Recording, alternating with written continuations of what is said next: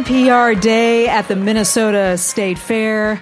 The sun is out. It's kind of blazing, isn't it, you guys? Yeah, it's a little humid.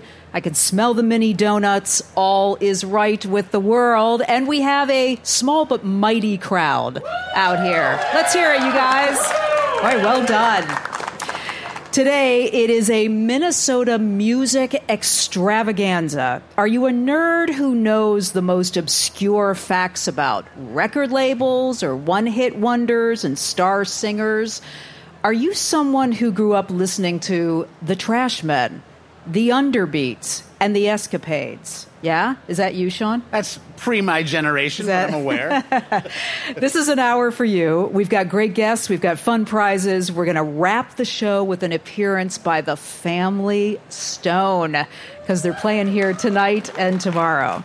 So if you're on your way to the Minnesota State Fair, we are at the Dan Patch stage right near the grandstand, and I would love to have you hang out with us. We've got these cool prizes, you guys, for, I mean, even if you don't know the answer to the question, you're going to get a prize, all right? That's how this works today. So our guest, Sean McPherson, is the music director and afternoon host of Jazz eighty-eight K B E M. He's a killer bassist. He's an alum of The Current. Give it up for Sean McPherson.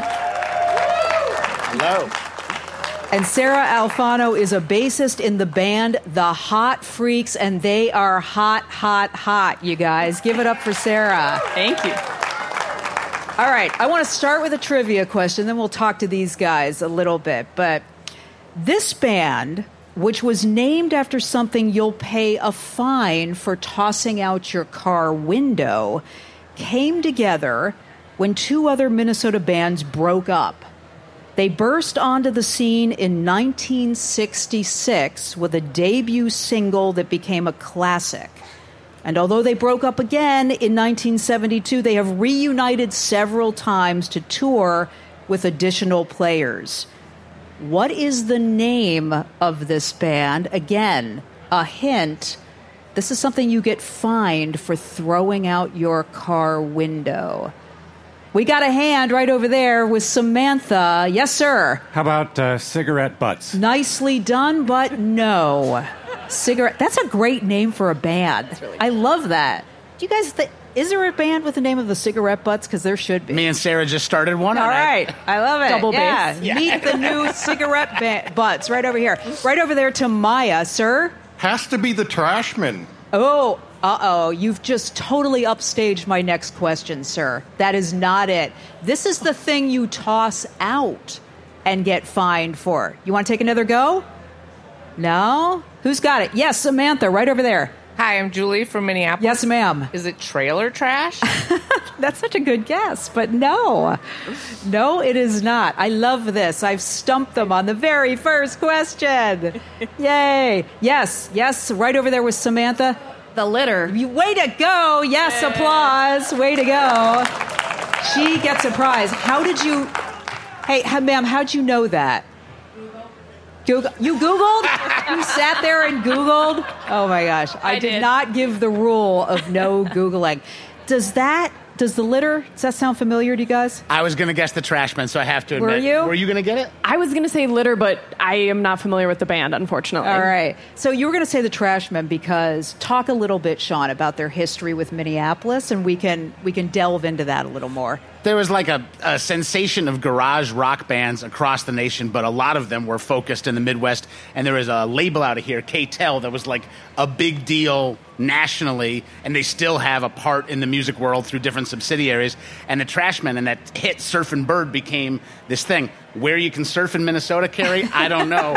But I know the tune worked, and it's become one of those.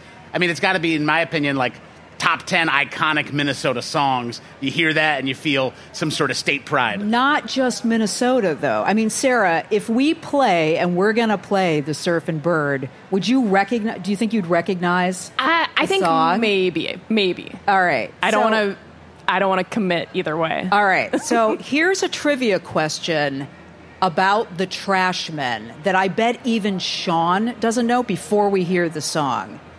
Everyone knows that they had a huge hit with Surfin' Bird. But do you know which Minnesota record label the song was recorded on before they were picked up by a much larger label. Does any... Oh, my gosh. Sir, really? I th- what? I'm Brian from Saint Louis Park. I believe it might have been Sound eighty Studios. Ah, it is not. Oh.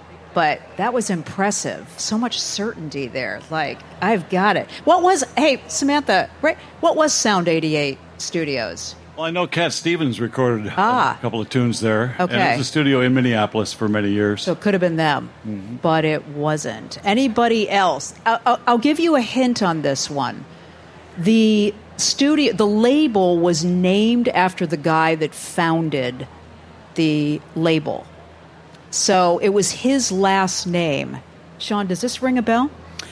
I'm going to go out on a limb here. Yeah. Uh, my first guess would have been K-Tel because that's what I thought they were on, but it sounds like I'm wrong. Is it Goody? Is there is Goody involved? No, but no, you've okay. got the right first letter. Oh, so K is the first. No, G. G.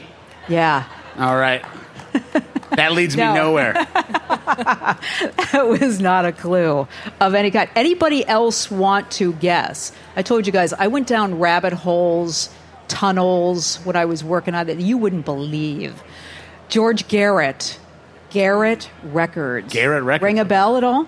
No, I mean, the, the Trashmen certainly do, but that label does not. All right, so can we play Surfin' Bird?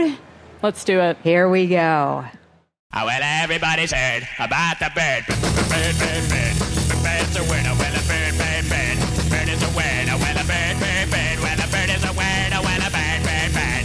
The bird's a word. Oh, well, a bird, bird, bird. Well, a bird is a word. Oh, well, a bird, bird. The bird's a word. Oh, well, a bird, bird, bird. The bird's a word. Oh, well, a bird, bird, bird. Well, a bird is a word. Oh, well, a bird, bird. The bird's a word. Oh, well, don't you know about the bird? Well, everybody knows that the bird is a word. Oh, well, a bird. Why? Why did so many people love that? I mean, anybody got a theory about why that song really caught on? Uh, no? Sean, what do you think? I, I mean, I do believe singing in an iconic voice. It's not like there's another song where somebody sounds like... Bah, bah, bah, bah, like they're, they're, he, that person has all the real estate in the bah, bah, bah, bah, bah, world, and there's something special about that. It makes it... You want... I mean, I, Hot Freaks knows a lot more about this than any band I've ever All been in. Right. But you want a song that's sticky, right? And that is sticky. You you hear that and you remember that. And that's what I think helps to make it iconic. And then it's joyous, right, Carrie? Like, yeah. I'm, I'm just lifted, it's I feel. Weird. Yeah, it's feel, so weird. Sarah, this is such a good point about a song being sticky. I'm sure you guys, when you're writing music for the Hot Freaks, that's got to be... something that you're thinking about, but not overriding the... How, how do you work that in? I, I would agree. I mean, I have not actually helped write any of the songs. Uh, most of the songs are written by our singer, Leo, uh, who would be here, but he's in California, so you're stuck with me. Sorry. We're um, happy to have But you. I think he just has an ear for uh, pop music, catchy music, things that are fun and just stick in your head. And I think another element, too, maybe Sean agrees with this, is... songs that you hear on the radio that are kind of simple that you could learn to play right. yourself ah, or resonate or even sing. More with people of like, oh, I'm kind of learning guitar, I'm learning bass, like I could learn this song that I really love and that would be fun and that would help me progress with my instrument. I, I definitely think there's an element of that too. Right. Is is that it, Sean, that like I not even if I couldn't play this, but I could sure learn it and sing it. Right. I think there's both the actual practicality of somebody going, I like this song so much that if I want to play with my friends, I don't have to just press play on it. I can actually grab my guitar. And then also, Sarah, I think that when a song is easy to play, whether you learn to play it or not, it's also easy to remember and it's, and it's easy to stay with. The only thing I tack on that I certainly hear in uh, Hot Freaks music and in a lot of the best music that I dig is, and this, I've heard people who do advertising music talk about this, Carrie, if there's something that's actually a little sloppy or a little mistake, that actually can sort of hook our ears into oh, it. I like love if there's, that. if there's, uh, there's a couple lines in um, Kiss Me With Your Eyes Closed. Do I got the title exactly correct? This is like the big Hot Freaks hit. There's lines that are like, feel like a few too many syllables or feel like a little like... Oh, yeah. But that's perfect because then it's it's memorable. It, it bounces different, right? right? So and, perfection is kind of sterile and mistakes. And, and snag. Weird. And yeah. not, not memorable, right? right. You're, about, you're going to have the Family Stone up here later. Some of their right. best moments have weird coughing and weird buzzes and human conversation, but those records are more indelible than almost anything in American music, right? Like, right. Okay, I've got one more follow-up trivia question here about Surfin' Bird. Yell out your guesses here. Which Beatle, which Beatle said that he didn't like the Trashmen? And maybe you've got a theory about why. Which Beatle? Samantha? Yes, sir. Uh, I'm going to guess Ringo. Because you are I, right on, man. My guess is that he thought he could do it better. That's that is exactly right. How'd you guess that? How, why'd you know that? It just came to me. Yeah. You know, knowing the Beatles as well as I do. Yeah. yeah. Is Ringo a favorite? Oh, he's my buddy. Of the four? Okay. Yeah, that's exactly right. That Ringo was upset that this song was charting as high as it was on the Billboard, and he thought in the interview that I read that he could do it better. So give that man a prize. All right. One more Surfin' Bird question here, because we just can't have enough. The Trashmen had another minor hit that went to number thirty on the Billboard charts. It also has the word bird in the song title. What is the name of that second song? Also, ma'am, uh, she's Googling. No, no, I don't see her phone in her. She's not Googling. It's a real guess. Yes, ma'am, over there with the Samantha. The bird is the word. No. no. Well, no, but I wonder if that's a lyric. It's a in lyric it. in Surfin' Bird. Surfin' Bird. Okay. Good guess, though. Anyone else want to grab? It is called the Bird Dance Beat. They just loved birds. Here's what I think happened. I think they had this huge hit, then not so much. Then they come back and like... And George Garrett comes in and goes, I need a new house. Why don't you make a new song with the word bird in the title? Yeah, exactly. Okay, Sarah, the Hot Freaks have a pretty interesting story, and we I do. don't want to forget to talk about it. Tell us about what happened. Sure. Um, so we were a band in Minneapolis uh, from... I started playing with them in beginning of two thousand eleven. And we played a lot of shows in Minneapolis for probably three or four years. Um, the farthest we ever went was Mankato and Sioux Falls. That was the farthest out of town we ever got. Um, so we were playing around tour. a lot. Okay. It was really fun. We were having a good time. Nothing was really changing or, you know, really kind of going anywhere for us. And people were getting busy with jobs, moving away. So we kind of just fizzled out probably. We don't even remember, like twenty fourteen, twenty fifteen. There was no huge breakup. No, like, it wasn't. I hate you. I don't want to see you anymore. No, luckily it was nothing like that. It was just kind of, well, we're, you know, we've been playing the same bars for four years and let's do something else. Okay. So then the pandemic happens. During the pandemic, we're all texting with each other saying like, hey, I really miss you guys. It would be awesome to get back together. Like if this thing ever ends or kind of gets better, let's stay in touch, like, love you, miss you, let's talk soon. Then about uh, about a year ago, August of twenty-one, um, people started reaching out to us and saying that we were going viral on TikTok. And did you know that? No. Were you clued into no. that at all? Um, we're all in our thirties, not to date us too much. So you're Some not on TikTok? Some of us are in the crowd, too. And none of us had a TikTok account, so we didn't know. Um, so luckily, people kind of told us what we were go- what was going on. We thought it was cool, didn't really know what to do with that information. um, and then we started getting messages in our old Facebook inbox um, from people saying they were from major labels. And we thought for sure it was not real. We thought really? we were getting catfished. Haha, like somebody's reaching out to us from Capitol or Atlantic or... And what were the messages saying on Facebook? Um, call us. Like, we want to talk to oh you about gosh. this song. And eventually we figured out it was real. We were not being catfished. Um, and we signed a one-song deal with Elektra Records for the song that had gone viral on TikTok. So, okay, so when you sign a one-song deal, what uh, what happens? Do you re-record Basically, it with Elektra, or how do they um, do it? Remaster They it? kept the recording the same, the one that's that we released in twenty thirteen. Um, but basically, it's not part of the full album anymore. It, it's kind of a technicality. Um, and we, you know, they paid us this lump sum. And then once they make their money back, then we split any money that comes in from the song with them for ten years. And then the song is fully returned to us after and that time. And you're all getting wealthy off of this. Um, yeah, some yeah, fun money, all right. some bonus money. It's great. For those of you listening, she's just covered in gold chains. I'm just dripping in diamonds and gold. That's right. Sean, how unusual do you think that is? Or is more of that happening because music is showing up on TikTok and people are doing creative things with it? The one-song major label deal is, I think, a phenomenon that effectively didn't exist eight years ago and wow. now is quite common.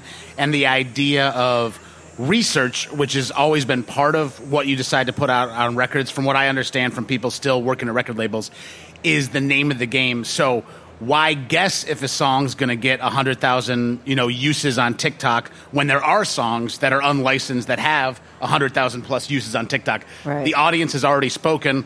Elektra can put their machine behind it. Hopefully do well for Elektra. Most importantly, hopefully do well for y'all. Spread your music further. But the idea of kind of banking on one song, that just that wasn't economical between, let's say, nineteen seventy and two thousand eight when you were trying to sell records. Right, so. right. It is N P R Day at the Minnesota State Fair. If you're here with us, thank you. It's great to have you here. If you're on your way out to the Minnesota State Fair, you can find us at Dan Patch Stage right near the grandstand, and there is like a day-long great calendar of events and some really good music coming up. We are doing Minnesota Music Trivia.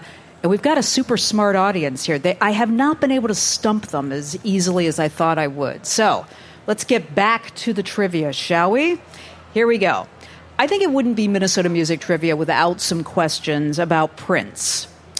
In two thousand six, there were fourteen purple tickets hidden inside the album thirty-one twenty-one. What did the people, the lucky people who found these purple tickets inside the albums, receive from the purple one?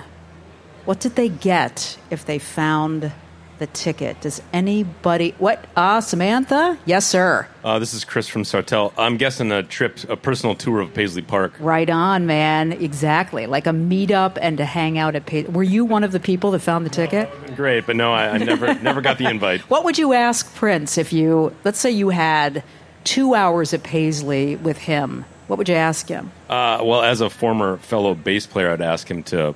teach me the, the best bass riff he uh, he has in any of his tunes. Yeah. That's what I would ask. Yeah, just a little private lesson. Yeah, that'd be great. That'd be amazing. What would you ask Prince if you'd had that kind of one-on-one time with him? It is very possible I would ask him something about his bass playing, because even though he's known for so much more than his bass playing, I might ask to have him show me the lick from Pop Life, you know, that, that and I go, let's let's walk through that together and, and show me note by note. I did. I got to go to Paisley Park while Prince was alive, because oh, wow. I played bass for years for Dessa, who I yeah. know that you're familiar with. Yep. Um, and we played one of the Paisley Park After Dark shows, and we got done with sound check, and I'm standing around Paisley Park, and then maybe nine feet from me is Prince, and he's he's just checking in with his people, making sure everything is right. And I had goosebumps, and then the gentleman disappeared for probably eleven, you know, six hours. We got done with our show, and he played a little bit afterwards. And I, what I kept on thinking about was, in that time, he probably made more quality music than I would make in a year, or than Hot Freaks would make in a year. Just the productivity. If you went to Paisley Park, these lucky people who got to do the tour, you're really seeing that it's it's it's a temple to work. It's a temple to ingenuity. It's not filled with hot tubs to party, and it's filled with studios to record. And um, so I'd ask I'd ask him a lot about that. But that was incredible. Dessa also stepped on my foot when I swore somewhat near somebody from the Prince camp in Paisley Park, because you don't swear around there. So yeah. uh, no bruises, she but I did get stepped on. Reining you yeah, in, that's as right. so many of us have had to do. Sarah, what what do you think if you'd had some time with Prince? What would you have wanted to know? Okay, don't hate me, because I know I'm a musician and this show is about music, but I would ask him to see his wardrobe and oh. tell me what his like oh most gosh. favorite Great answer. things were and why, because to take I, you up to the closet. That's part. Of, that's like part oh. of why he was so cool, right? It was yeah. just like the whole look and the whole vibe. And I got to go out to Paisley, Paisley Park as well when he was wow. still living for a show, and it was just he actually performed that night too, and it was incredible, and just the energy and the aura. And so very, were you very sitting cool. like ten feet from him when he was performing? It, when he performed, it was snowing really hard that night, and it was really late, so a lot of people didn't go, and you never knew if he was going to show up when he had those those right. gatherings out there. Um, so we were we were really close. I mean, there was maybe fifty or sixty people there, and we were in kind of the room that felt like a middle school gym, for lack of a better description, and he was just there playing, and then he was playing ping pong off to the side, and Jeez. It was really cool. Singular experience. I mean, really. Anybody here been out to Paisley Park and and had a an encounter with Prince right over there? With, but you were at Paisley Park, ma'am? Yesterday. I was just there What? Yesterday. You were there yesterday? Yeah. What's it yeah. like now? Oh, I, you know, I'd never been there before, and it was just so moving, and it was a very emotional experience. I'll bet. So you took a tour, you saw yeah. the studios, yeah. you didn't probably get in the closet. There were, no, but there, but actually there are a lot of shoes. There, there were probably two hundred pairs of shoes on display. And they played a lot of clips from his concert. Oh, yeah. Concerts. Yeah. Yeah. Cool experience. All right, I have another trivia question about Prince.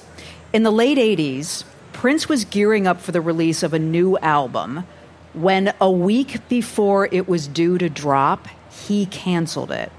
Do you guys know this? Yeah. Yeah, I'm on it. He said he'd had a spiritual epiphany, his words. What was the name of that album? And for extra credit, what is the name of one of the album's songs that pays tribute to, in a way, Mary Poppins? What's the name of the album that he canceled within a week? The record label must have been just furious, right? Anybody know? And I... And maybe you don't. It came out. It came out, what, seven years later? ninety-five? Yeah. ninety-five. Okay. Anybody know it? Sh- wait, wait. Oh, I'm hand over there. Thinking it's the Black Album? Way to go, sir. Absolutely. Nice. Have you listened to it? Uh, bits and pieces. So maybe you know this. So one of the songs on the album has a, the name of it pays tribute in a way, in a pretty obvious way, to Mary Poppins. I'll defer to Sean. Okay, good answer. I can think of two songs off that album, and neither of them have a Mary Poppins thing. I can think of Bob George, which I don't think is... That's not it. Rock Hard in a Funky Place? Nope. Okay. Not sure where the Mary Poppins connection would come in there. Should we play it? Yeah. And then you'll guess it. You should All play right. it. Here it is. Let's listen. If your body needs water, keep dancing, cause you ought to keep the blood flowing down to your feet. Brother Maurice will be round in a minute with a bucket filled in it. Squirrel me. The blood real good if you drink it real fast, but the aftertaste just lasts and lasts. If you kiss somebody, you wanna party all night. Alright! Super fucker, califragilistic, sexy!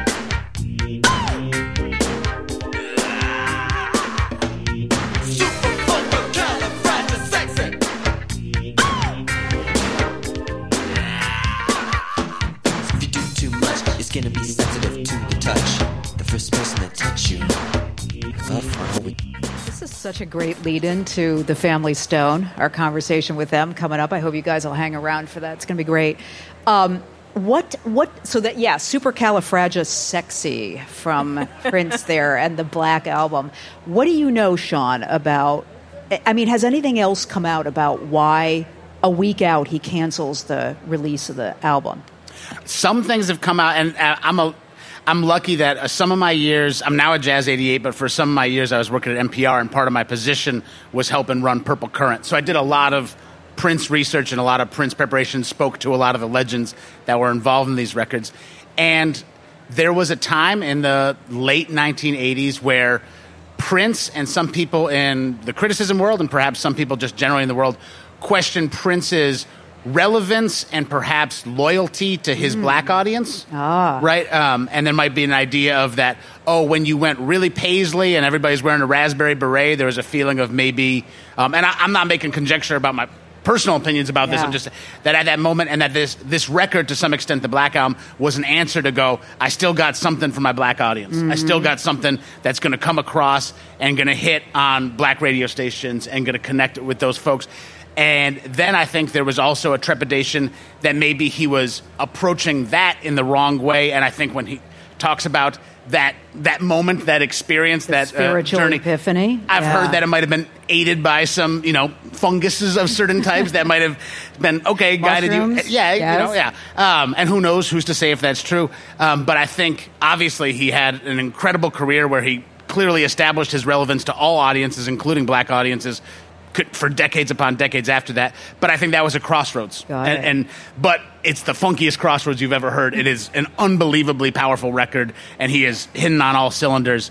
And it finally did get a proper release, but it's probably the most bootlegged album of all time. Oh, really? I mean, oh. may, I think you couldn't get uh, London Calling from The Clash for a number of years in America. So that was a very bootleg record. Uh. But this was a record that The Clash didn't pull it off the shelves. This was pulled off the shelves, and people were paying upwards of five hundred dollars for a copy. Jeez. And you heard it right here on N P R. Sarah, is there a song, a Prince song, that you'd say, even if it hasn't crept into the Hot Freaks music, mm. that is highly influential to you as a musician, as as a as somebody who knows a lot about music and practices? That's a really interesting question. I mean, a couple come to mind that are just really nostalgic for me and that I just really love and always get a kick out of. Um, Raspberry Beret, as you mentioned, and also just anything from the Purple Rain soundtrack is just mm-hmm. super, like, reminds me of my childhood, and my parents had the record, and just makes me feel really safe and comfy, and like you want to dance around and not care about anything. And I feel like that is such like a quintessential pop album, and right. that's kind of the music that we make and that we love. And so I guess I would have to say anything off of Purple Rain. Sean, why has Purple Rain not just endured? I mean, it's great music the way it has, but why doesn't it feel dated when you listen to it? I'd love, I'd love to hear your thinking on that.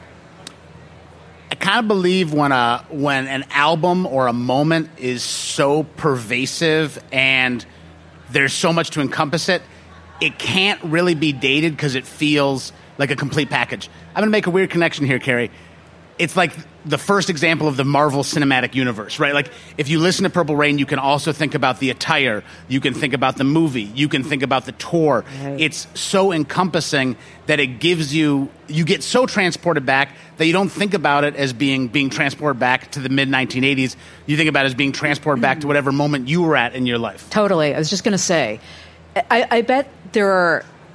You've had this experience too. Do you remember where you were when you heard the first song from Purple Rain, or when it really started to kind of pervade your your consciousness, your awareness?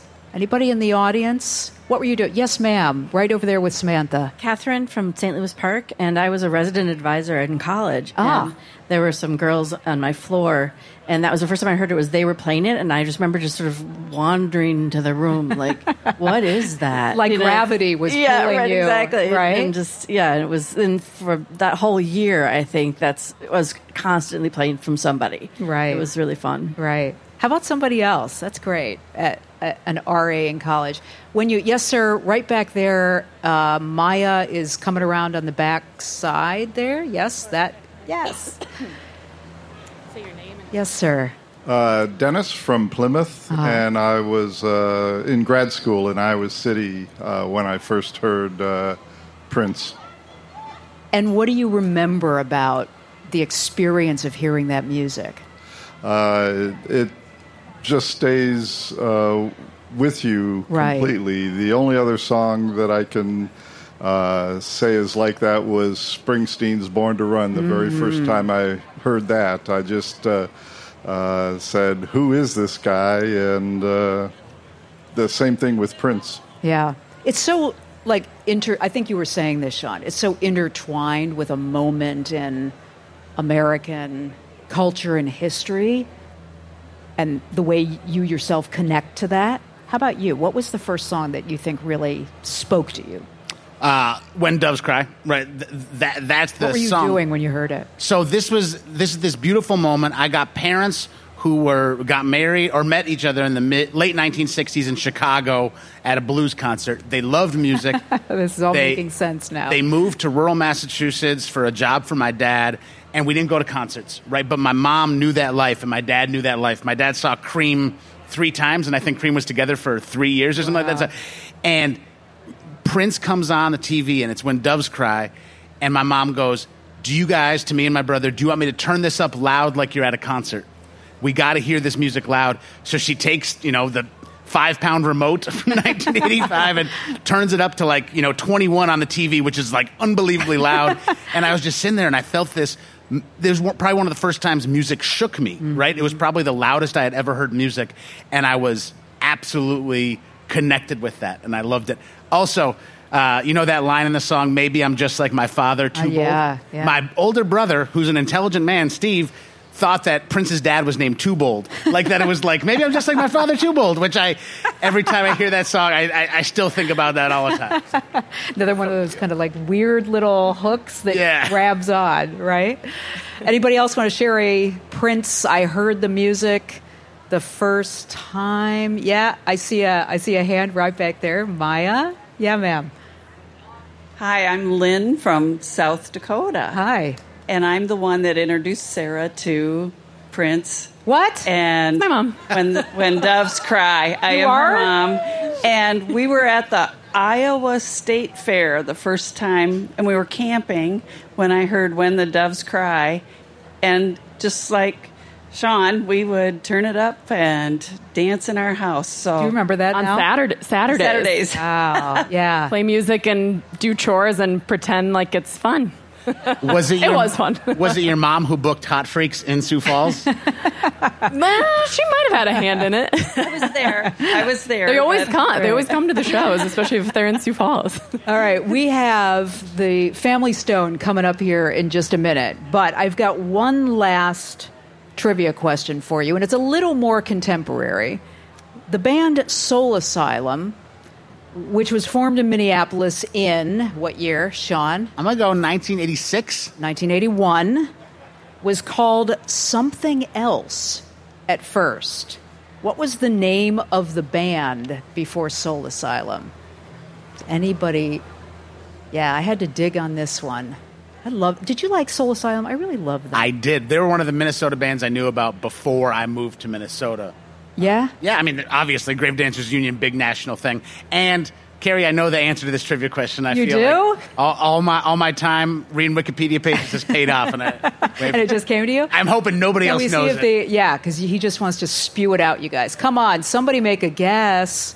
Soul Asylum before the band was named Soul Asylum. What was the name? This would be a hard one just to kind of dredge out. I can't believe you came up with this. Yeah. Loud Fast Rules. Yes, which I think is such um, a great. How's that feel, Steph Curtis? Yeah. Why does Steph Cur- Steph Curtis knew that too? No, she didn't. No.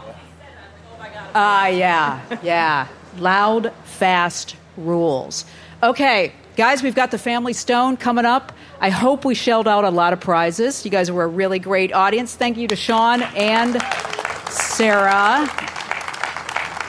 and we're going to hear a little music.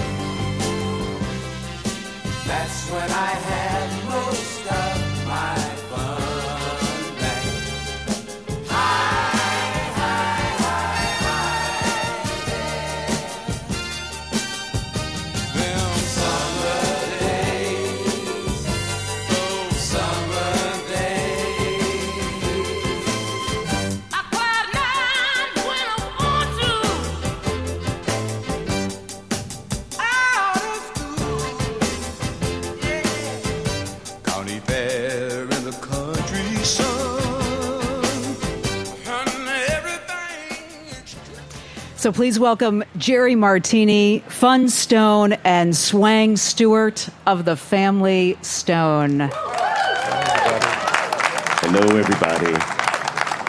Okay, I have a question. Ciao. I have a question about Prince, since oh. we were doing some trivia question questions about him.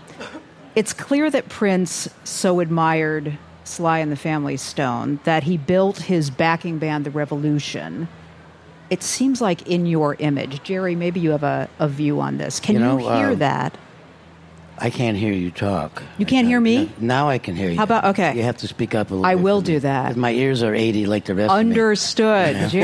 Understood, you know? Jerry. Yeah. I'll repeat the and question. And the speakers behind me for sixty years on stage, you know, it kind of... They've blown okay, things out a little bit. What was your question now? I was asking about, it's clear that Prince was such an admirer of Sly and the Family Stone. That yeah, I played with him for three years. Tell me about, that's what I was getting yeah. to. Tell me about it. Well, I remember when I first started uh, playing with him, we were his opening act, but he used to make me go stand up on that purple piano and take a solo. He scared the hell out of me. You know, I first did it. Then you get used to it after a while. But I'm, I'm short, a little bit taller than him. And, and the roadies used to get a little step stool. They crawl on their hands and knees and put it. Might have to walk up the step stool to get up on the piano. And but it was all good. He was a genius, and it was a good three years that we spent with him. What did he teach you, and what did you teach him from your time with him? Well, I taught him that you can still be old and play, and I also taught him that uh, you know.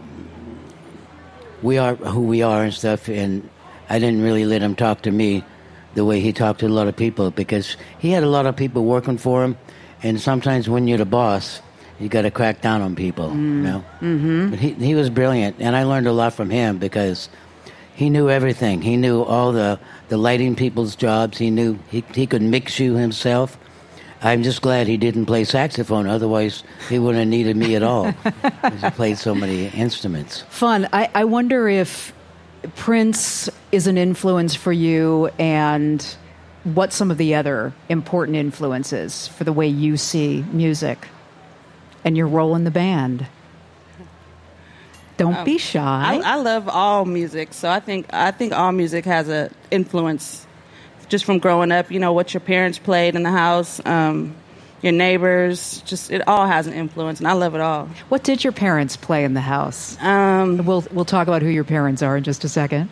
Like a lot of B B King and um, Earth, Wind and Fire, you know, oh, yeah. everything. Right.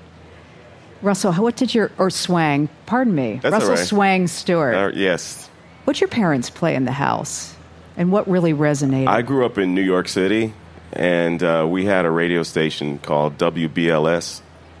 And uh, on Saturday mornings, my mom would wake us up playing that. So it was um, Earth, Wind, and Fire, um, Sly and the Family Stone, um, James Brown.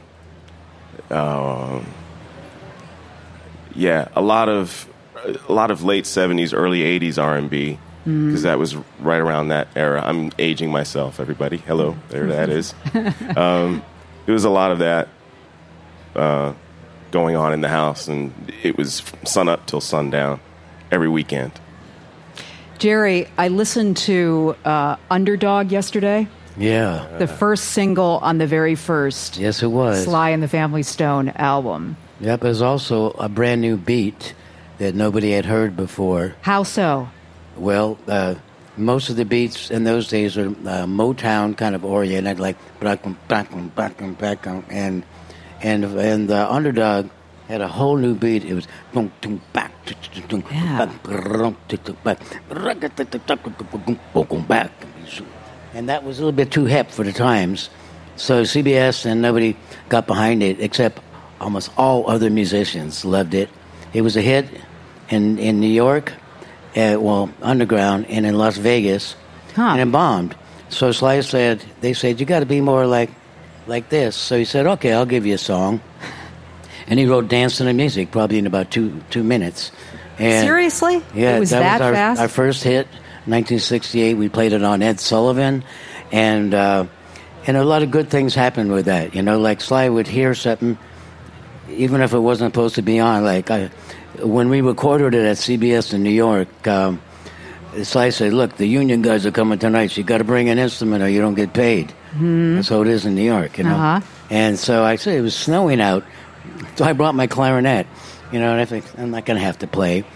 But then I was in the back room, and they would go, dance to the music, and I was on my clarinet. I said, she on my clarinet, and Sly walks by and says, he goes, get your butt in the studio. You know? And he put it on all the whole album, on the whole album, and on the very end of I Want to Take You Higher, I, I holding my breath for about eight minutes, it seemed like, and the last note on Higher. That's my story. What was what was being in the studio for the first time with the band, recording that first album? I mean, did you... It was great. Well, you know what? When we did the first album, there was still two-track, okay?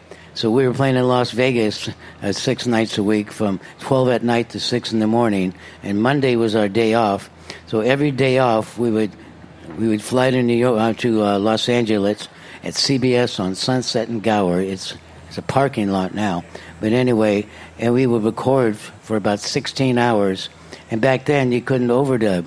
So if you made a mistake, everybody in the band hated you, you know, because you'd have to do the whole thing over again. And uh, anyway, it was really interesting, and we loved it. And Las Vegas was uh, probably the first place, uh, except for our under, underground place in uh, California. The people in Vegas really loved us, you know. I mean, Bobby Darin was in the front row every night, and wow. we really loved him. And we're very sorry to see him die so young, you know.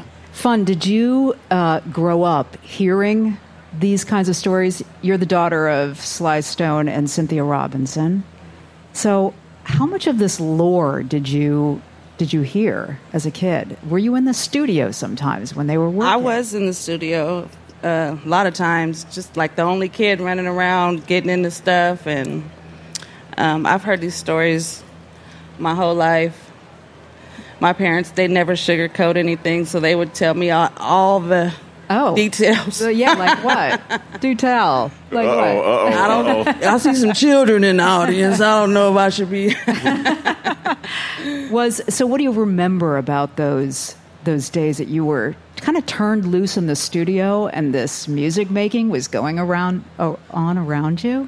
Um, now that I'm older, I, I could appreciate it more. But, I mean, as a child, I wasn't having fun. Yeah. There was no other kids around. It was like work and why yeah, and so it was, like, not that fun. But um, everybody treated me well.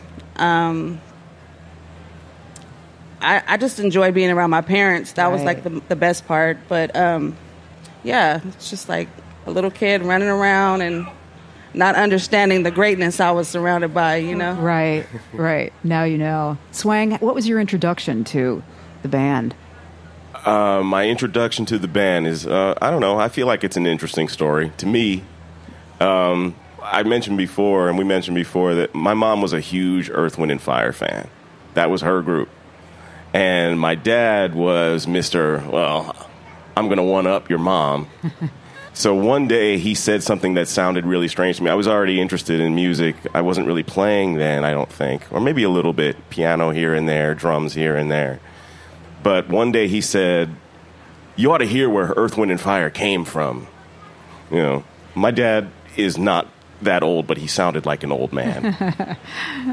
And right. he he went up into the record collection that no one was allowed to touch but him. Mm-hmm. And he pulled out Stand, the Stand album. Mm-hmm. And uh, I think he put on You Can Make It If You Try, the last song on the record, I think. I think yeah. that's the first one he played for me. Or maybe it was Higher. I don't remember now. But um, I immediately, even though my ear was still developing, I could immediately hear where Earth, Wind, and Fire might have been influenced by this. It's hard to put your finger on it unless you know the music, but I could immediately recognize that. And uh, I was hooked right away. Just something about the sound, something about the energy of it. Um, I got into the lyrics later on because Sly is a brilliant lyricist as well. But uh, that was my introduction. And then a few years later, someone played me Sly and the Family Stone live in the Isle of Wight, and I heard You Can Make It If You Try live, and I recognized that, okay, this band was one thing in the studio, and live was... an extension of that, but something, you know, the energy level was that much higher. Jerry, what, what was that about? One thing in the studio and a, and do you agree with that, and a totally well, different thing live? When you're in the studio, uh, on the very beginning, we all recorded at once, but later on, you do everything in sections, so it's uh, it's great, but it's not as personal. Uh, like, they'd always bring the horns in last, because that's just the way it is, you know? Uh, so I would come in, and I would hear almost everything was already done. So it made it easy for me, because I could put a little bit of my personality mm-hmm. into my parts. And on the live performances. Yeah, on the live performances, yeah. we just went and played. The audience would turn us on. You know, you get the energy from the audience, and it, and that gets you high right there, you know, with me. It, uh, it's, a, it's a feeling that you can't explain, you can't buy it. But if the people are into you, especially before you even go on, it makes you play better. Yeah. I, you know? I, I was asking Fun about this earlier, about playing fairs. And you were you were saying that, Fun, that the energy that the audience, maybe it's what, the outdoor venue, just the thrill of fans, longtime fans, you really feel the, the vibe coming yeah, off the audience. Yeah, definitely huh? do. The energy really just, we feed off of it. Uh-huh. So it just amplifies whatever we're doing, and, and it makes it better. You know... You could, Go ahead. No, no, go ahead. No. I was just going to say, you all have performed th- this version of the band together for a while. Mm-hmm. I'm just curious about how free, Swang, maybe you'll tackle this one. You feel to, you know, go off book a little bit. Like, mm. you've rehearsed it. You know what the set list looks like. You know what Fun and Jerry and the other band. But maybe there's a moment that you can...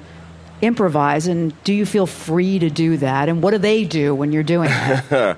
It's uh, there is an art to that, because we're playing music that belongs to uh, a great legacy, first of all, but also to the world. So um, you have to be very careful and selective and pick your spots if you want to go off that script, because the script is perfect. So you know, uh, and authenticity is really important to us, uh-huh. to be able to play this music authentically and for people to hear what they remember. Um, so sneaky little things happen, and the musicians will turn to one another when it does, because we can hear it, and give each other that little look. Yeah, okay, I see what you. I hear what you're doing over there. That's such an interesting answer about you have expectations of the audience. Yes, Jerry, go right ahead. Okay, uh, Getting back to uh, to Swang, yeah, I was at B B King's in New York. On every March fifteenth, there'd be a party there in honor of Sly's birthday. And about five years ago, I guess it's been, I went there, and that's where I met Swang. He played every instrument in the band except horns, thank goodness. Wow. And he was so good that I was with the ex-vice president of C B S was with me. We looked at each other, and we both nodded. And I asked him to join the band that night. Aha. Uh-huh. What? So what happens when Swang does something that's a little creative, even knowing that the audience has expectations about this song is going to sound like this? What What kind of ripples through the band? He puts his own personality into it, and uh, he he sings actually Larry Graham's part and Sly's part, and. Um, He plays guitar and keyboards on stage, but he can. He could do the drum part, the bass part, everything. He's very like her daddy, Sly. Uh, the Family Stone wasn't our first project. I did the Swim with him in, in nineteen sixty-two. Sly was wow. nineteen. Huh. I was twenty. That was his first gold record. Oh, my gosh. And he sold over a million records, and... Uh, that was in sixty-two, and then we, we waited a few years before we put the band together. Hmm. But he, Sly and I have been together since about nineteen sixty-one. We used to play with cover bands in the Bay Area. You two probably know as much as there is to know about each other, you and Sly. Well, absolutely. You know, he was, still is kind of my hero, you know. He's the best musician and writer and that I ever met, and I so I'm gonna I'd be out there playing his songs until I can't play no more. Hmm. I understand you were not initially thrilled with the song Thank You for Letting Me Be Myself. Oh, yes, I was. Oh, well, here's what you said to a historian. It was so unhip to us. The Beats were glorified Motown. We did the formula thing. Yeah. yeah. But it yeah. grew on me. Did it? Why? We play it every gig, you know, and we do that. It took a while for me to understand what he was really saying. My initial uh, thing on that was, and how long ago did I say that? You you uh, talked to Joel Selvin oh, about this. Oral historian. Yeah, Joel right Selvin, on the book. I'm not going to say anything bad about him. I would like to, because he he tricked me. He came to Hawaii, and he got me to say things, and he actually has quoted me on things that are not true, and he got a big hit on that, and he was writing back to the mainland with a friend of mine, and he he said to him, he goes, I got him. That's Meaning. With Joel Sullivan. He got me. He got me to say things. He put words in my mouth. Yeah, yeah, yeah, yeah. You know? in I mean, the end, I don't like him. In the end, you like the song, though. I love now it. Now you really Who love the song. Like I know. Song? It's like, an amazing that is, song. Actually, I've always liked that. I've, you know, that's a weird quote. What's, what's it like when the band plays it today? Swang, what would you say? Uh, every time's like the Joel first time. Joel Sullivan. Gee, I didn't what? hear that. Go ahead. It's a bad, every, it's a bad quote. Every time is like the first time, especially I mean, with all the Isn't songs, really? really. Yeah. Wow. Yeah. Um, I don't know that we've played to an audience that has sat through it. Yeah. That's a song you stand up to and, and let it all out.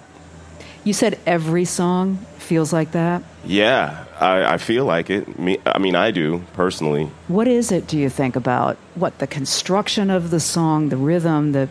All uh, of it. All of it. Um, Sly is, ex- to this day, as as as an as enormous a figure as he is in music, I still feel that he's underrated in many circles. Um, he's not mentioned in the same company as a lot of other acts. Maybe because of other things not having to do with music. But if you take the music at its own value, um, he's a brilliant lyricist, first of all. People rarely talk about that. Um, and his melodies are very unique to him, but also very catchy. And uh, his understand Sly was a schooled musician. A lot of people don't realize that. Hey, uh, this is... I, I would love to sit and chat for I like know, another I, two hours. Uh, we could so go many on questions. uh, the Family Stone will be at the Liney Lodge Bandstand tonight and tomorrow night at eight thirty. It's a free show. Do not miss them. Don't. You guys, thank don't. you so much. Thank don't you. Don't miss it. Thank you. Don't miss really it. Come out. Have you here. Thank you. Thanks, everybody.